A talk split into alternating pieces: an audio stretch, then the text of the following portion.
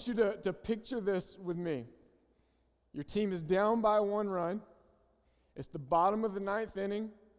You step up to the plate, and you got a runner on third base. There's two outs in the game.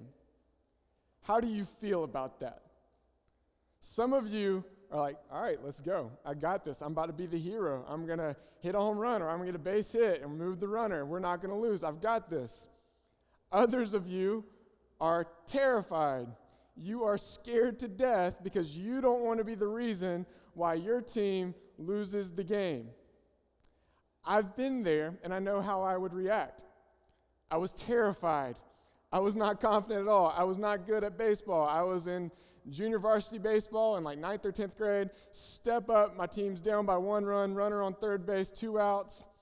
And I was scared to death. And I, you want to know how nervous I was is I am usually terrified of the baseball. I didn't like getting hit with it. I, I, don't think anyone does, but people try to act tough and act like they don't care. But I don't like getting hit with a baseball. And so I was usually scared of that, and that was usually running through my mind. But this time I was more scared of losing the game for my team.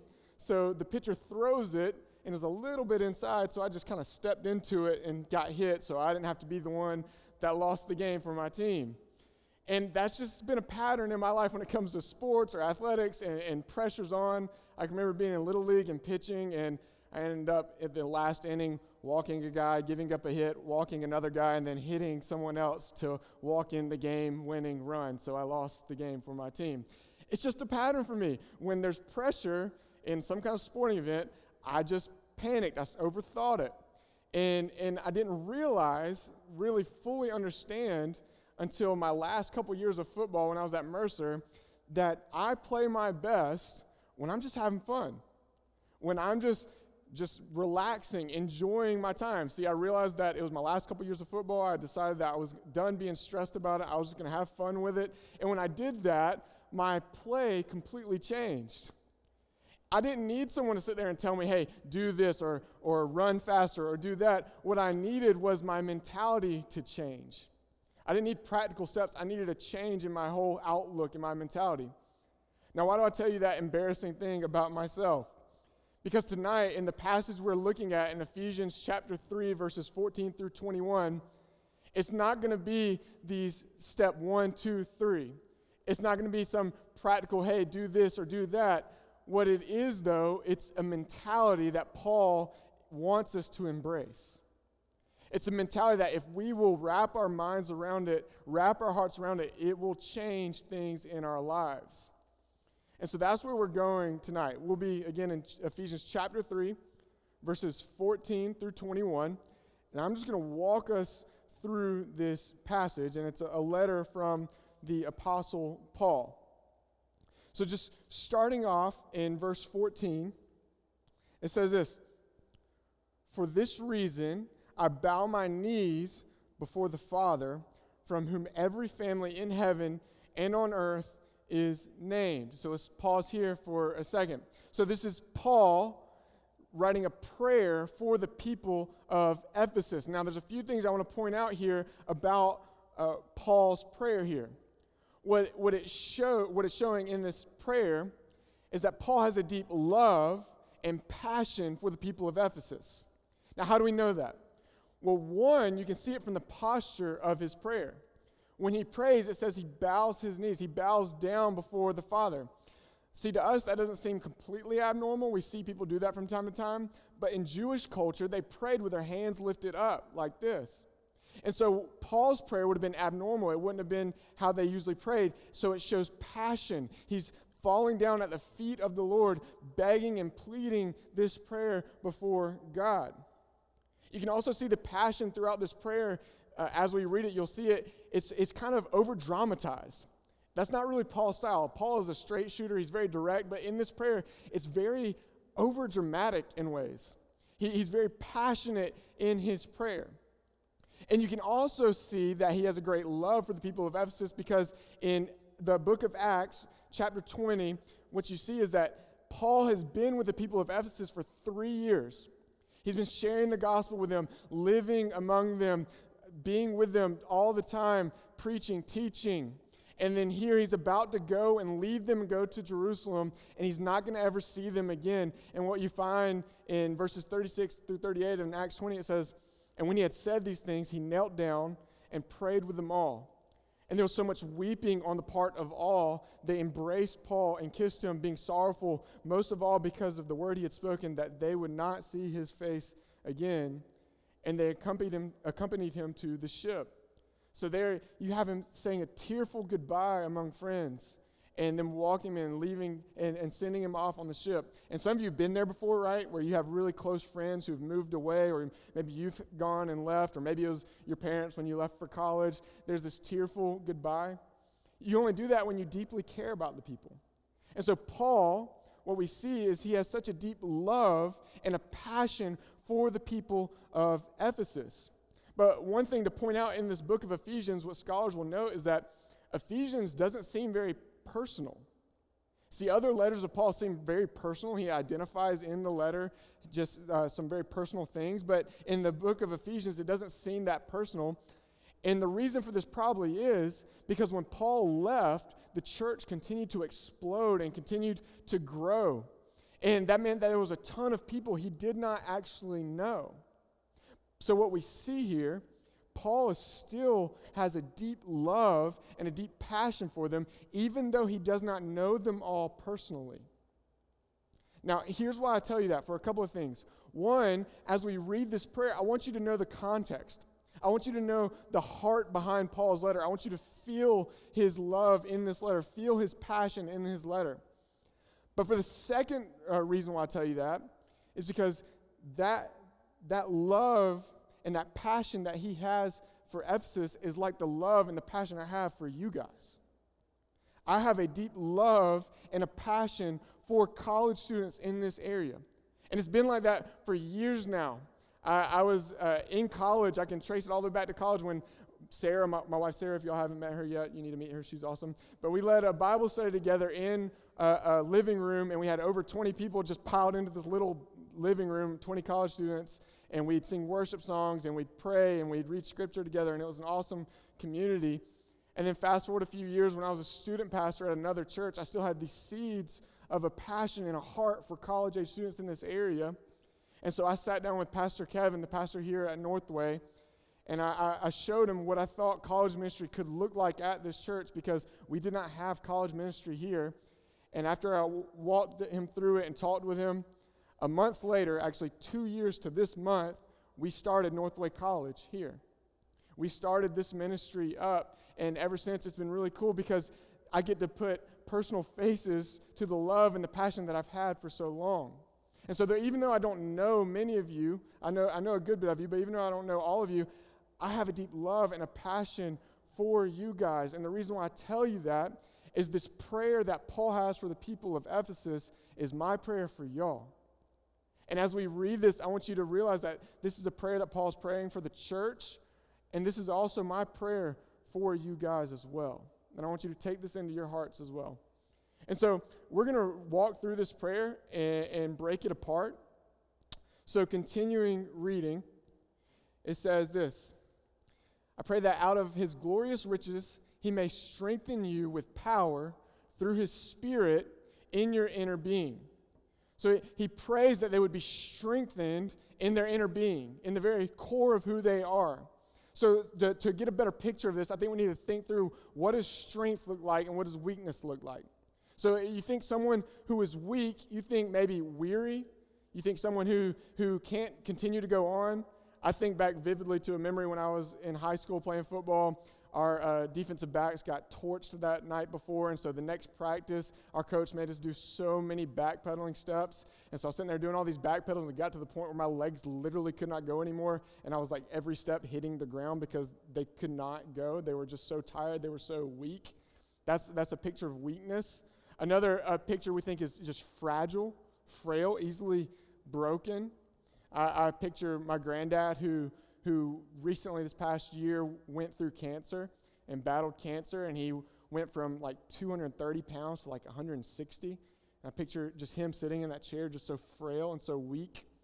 I picture lethargic, some ap- apathy. There's no passion, there's no energy in your life. You think weakness as someone who's unable to accomplish some act of strength. So, this is the picture of weakness. And, and, think about what weakness means to your innermost being, your innermost core. You are, if you're weak, you're, you're tired, you're exhausted, you don't feel like you can continue and endure any further. And again, some of you feel that. You are exhausted. At the very fiber of who you are, you are worn out. You are drained. You are emotionally and spiritually worn out and exhausted. You, are, you feel weak. Think of just fragility that external circumstances, external things can break you easily when you are weak to your innermost core. Think lethargic. You have no passion, no excitement in your heart. You're unable to accomplish things when you're weak to your innermost core. And so, Paul's prayer for them is that they would be strengthened in their innermost being, that they would be able to endure, that they would be able to push through, that they would not be easily broken from external circumstances, that they would have a passion and a zeal in their hearts, just an energy inside the very most core of who they are. That they would be able to accomplish great and mighty things through the power of the Holy Spirit, things that are far beyond their own ability. This is the prayer that Paul has for the people of Ephesus, and this is my prayer for you that you would be strengthened to your core. But look at how he says you're, you're able to be strengthened. Does he say, hey, go do this and then be strengthened? No. He says that you're strengthened by the power of the Holy Spirit. He's pleading with God, saying, God, send your spirit to strengthen them.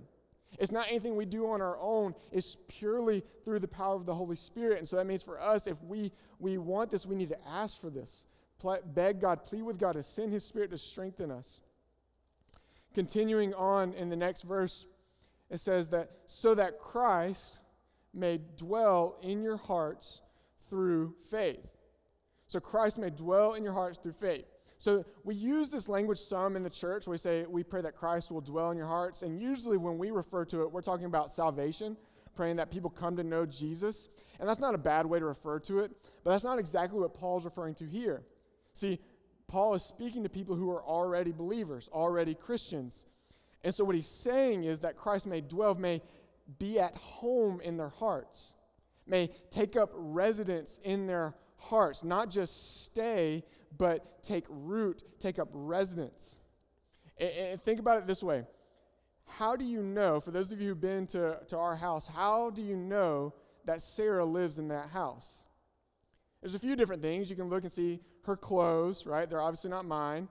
You can look and see that, you know, Ryan's typically a little bit more organized and the house isn't that organized sometimes, so maybe it's Sarah. Um, but the really telling sign is that our house looks like it's been copy and pasted from Fixer Upper.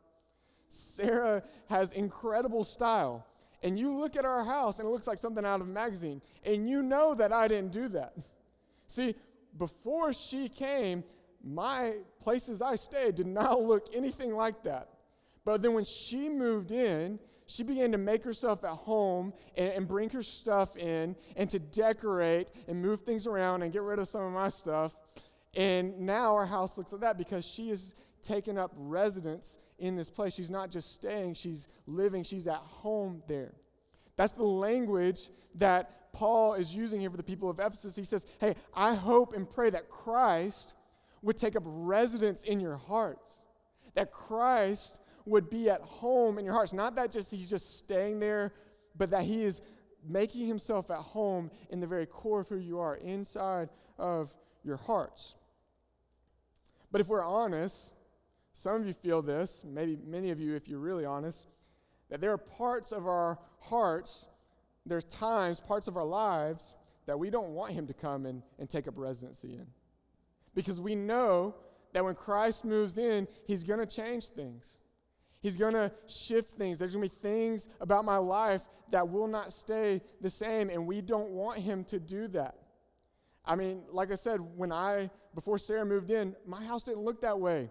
I had very practical decorations. I had Batman decorations. And then when Sarah moved in, she said, That's not staying. And it was a little bit of a fight.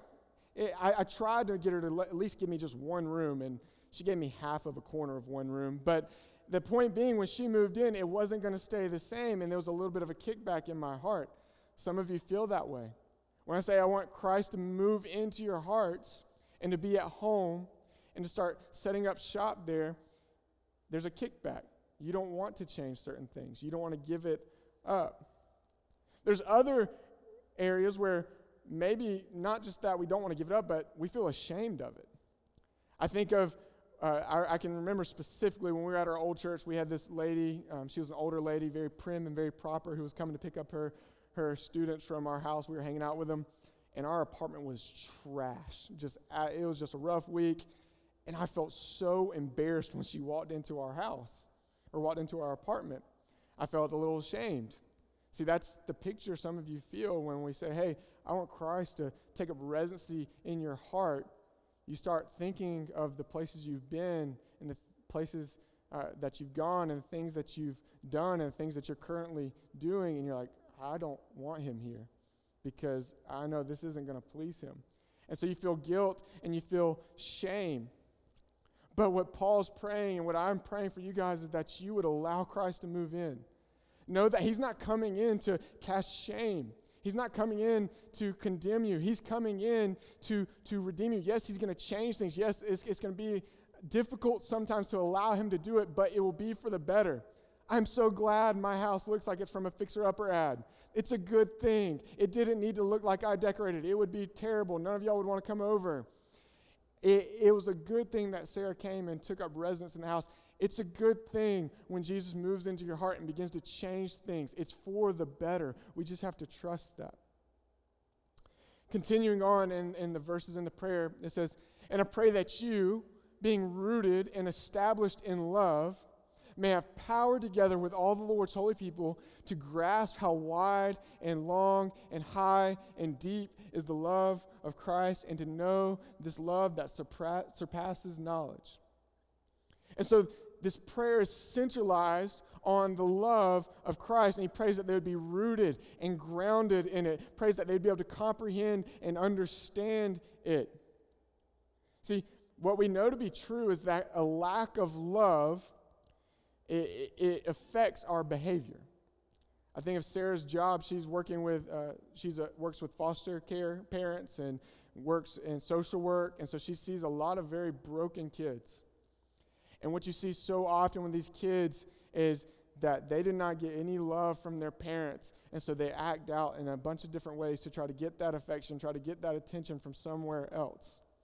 You see young ladies running to guys who will prostitute them out for drugs just so they can feel loved from somewhere.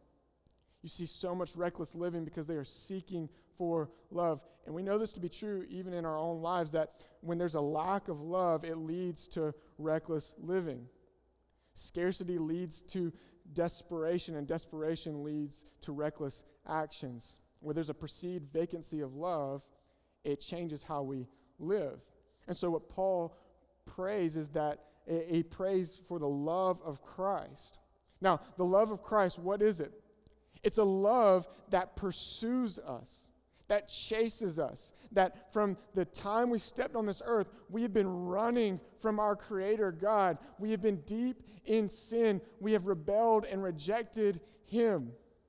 But thank, thank the Lord that He chases us, that He pursues us. I think to the to Hosea and Gomer, Gomer, the, the wife of Hosea, who leaves and runs after all these other men who is unfaithful to her husband, but, but Hosea chases after her. We have a love that pursues us. Jesus says it's like a shepherd with, with sheep, and one sheep leaves the flock, and the shepherd leaves the 99 to go chase down that one sheep to bring him back. That's the love of our God, is that though we are sinners, Christ stepped down into this earth to chase after us. But it's not just love that pursues, it's a love that sacrifices, that lays down its life for us. Uh, Jesus is going to say in John 15, 13, greater love has no one than this, that someone lay down his life for his friends. Love sacrifices, and that's what Christ does for us, is that our sin incurred a debt. There was a payment that had to be paid, and instead of allowing us to pay our own debt. Jesus stepped in and took the, the penalty for our sins. He died on the cross for our sins, a debt that he did not deserve. Love sacrifices. But thankfully, Jesus did not stay dead. He arose from the grave in victory. And with that, love forgives. Love forgives. I have the, the image of the prodigal son story that Jesus tells where the son goes to the dad and basically says, Hey, I want nothing to do with you, and essentially spits in his face, takes his inheritance, and runs and squanders it all. But then when the son comes back, the father doesn't rebuke him or cast him out. He runs and greets him. He embraces him. He, he slaughters the fattened calf and, and throws this big party for him. He restores his sonship. He says, You are my child once again. That's what the love of Christ is, is it forgives our sins. It says, I don't care where you've been or how far you've run or how ashamed you are, I forgive you. Your sins were taken care of on the cross of Christ. And it's a love that restores that while we were far away from our father that we had no hope of reconciliation but through jesus through his love we have relationship once again just like we were designed from the beginning in genesis when we walked hand in hand with god we can once again do that we can once again be in relationship that's the love of christ and so, what it says I want you to be rooted in that love. I want you to have a strong foundation. The pictures of a tree with deep roots. A tree with deep roots is not easily blown by the wind or external factors. It doesn't fall over, it stays strong. Something with a strong foundation can be built on because it won't crumble. It says, I want you to be rooted in this love. I want you to have a strong foundation. You're not going to be threatened by any external environment. My love is secure. You will not lose my love. There's nothing you can do to lose my love. It is there, it is firm. You don't have to question it. I want you to be rooted in that. Build your life on that love, not on anything else. And he says, I want you to comprehend it. I want you to know how deep, how wide it is. The picture is that you're standing there and you look, and as far as you can see to the right is God's love. And as far as you can see to the left is God's love. You look forward and behind you. And as far as you can see is God's love. You look up and you look down. As far as you can see is God's love. You are completely surrounded and engulfed by the love of Christ. There's nothing that can get to you. You feel safe. You feel secure. You feel like, like nothing can touch you. He said, I want you to, to comprehend that love. And then when you do, he finishes with this verse. He says this that you may be filled to the measure of all fullness of God. That you would be filled to the fullness of God. The picture is here that you were empty, but then when you comprehend and understand the depth of the love of Christ, you are filled, you are satisfied. We know that, like we said earlier, when there's an emptiness, there's a vacancy, we chase other things to fill it. And what we know to be true is that in, in Ecclesiastes, it tells us that God has put eternity in the hearts of man.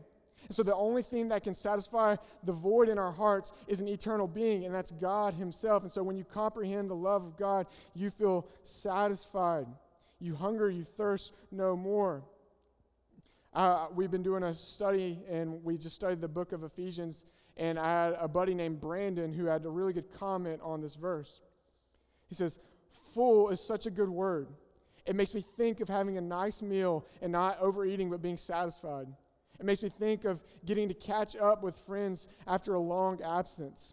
It makes me think about getting a big hug from my wife when I'm worn down and worn out from work. We're not called to live out of a shortage of resources or love. We're offered the chance to live out of the fullness and abundance.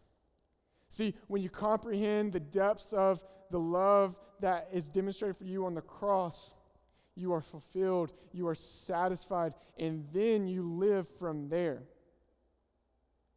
And so, my prayer for you is that you would be strengthened, that Christ would be at home in your heart, that you'd be rooted and grounded in Christ's love, that you would comprehend the love of Christ, and that you would be filled by the fullness of God. And what's so cool, it says in these last verses here, says, Now to him who is able to do far more abundantly than we can ask or think, according to the power at work within us, to him be the glory in the church and in Christ Jesus throughout all generations, forever and ever. Amen. when we ask God for these things, when Paul asked that for the people of Ephesus, when I ask this for you guys, when you ask this for yourselves, it says that God will do immeasurably more than you can even think or comprehend. All these things that we talked about, all these things that are true, are full to an extent that you can't even imagine or comprehend when you ask for that. And then what's so incredible is the next chapter in Ephesians that talks about from that fullness, then you live. You live a life worthy of your calling. You follow in obedience, and Christ moves in and through you from that fullness. The practical comes, but you have to grasp this first. And so I want to close with this as the band's coming up here in just a second. Some of you in here, you are still running. You are still running from your Father who loves you. You are still deep in the depths of sin.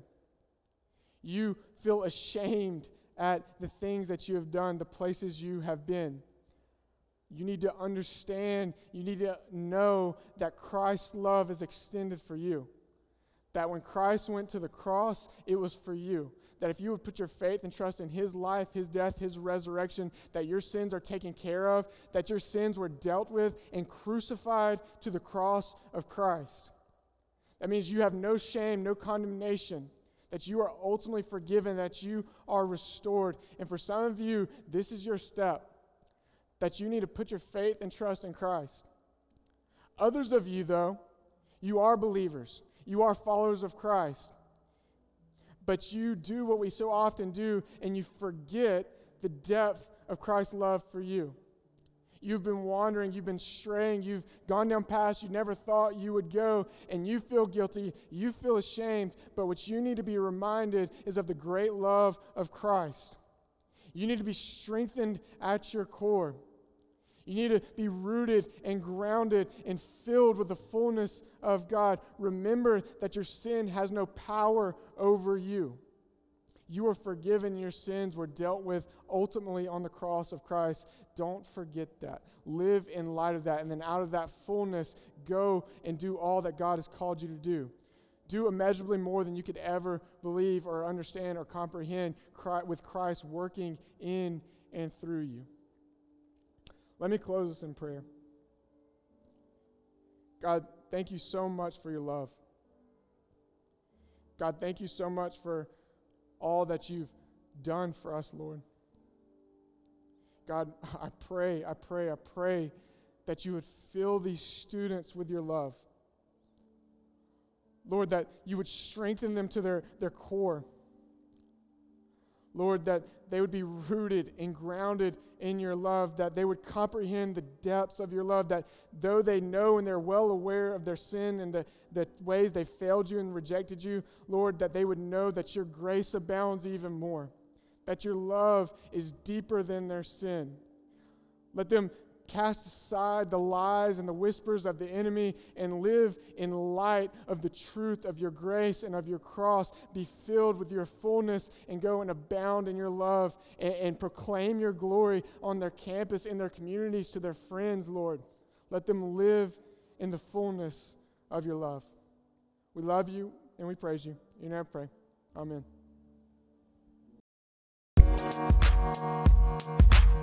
Thank you.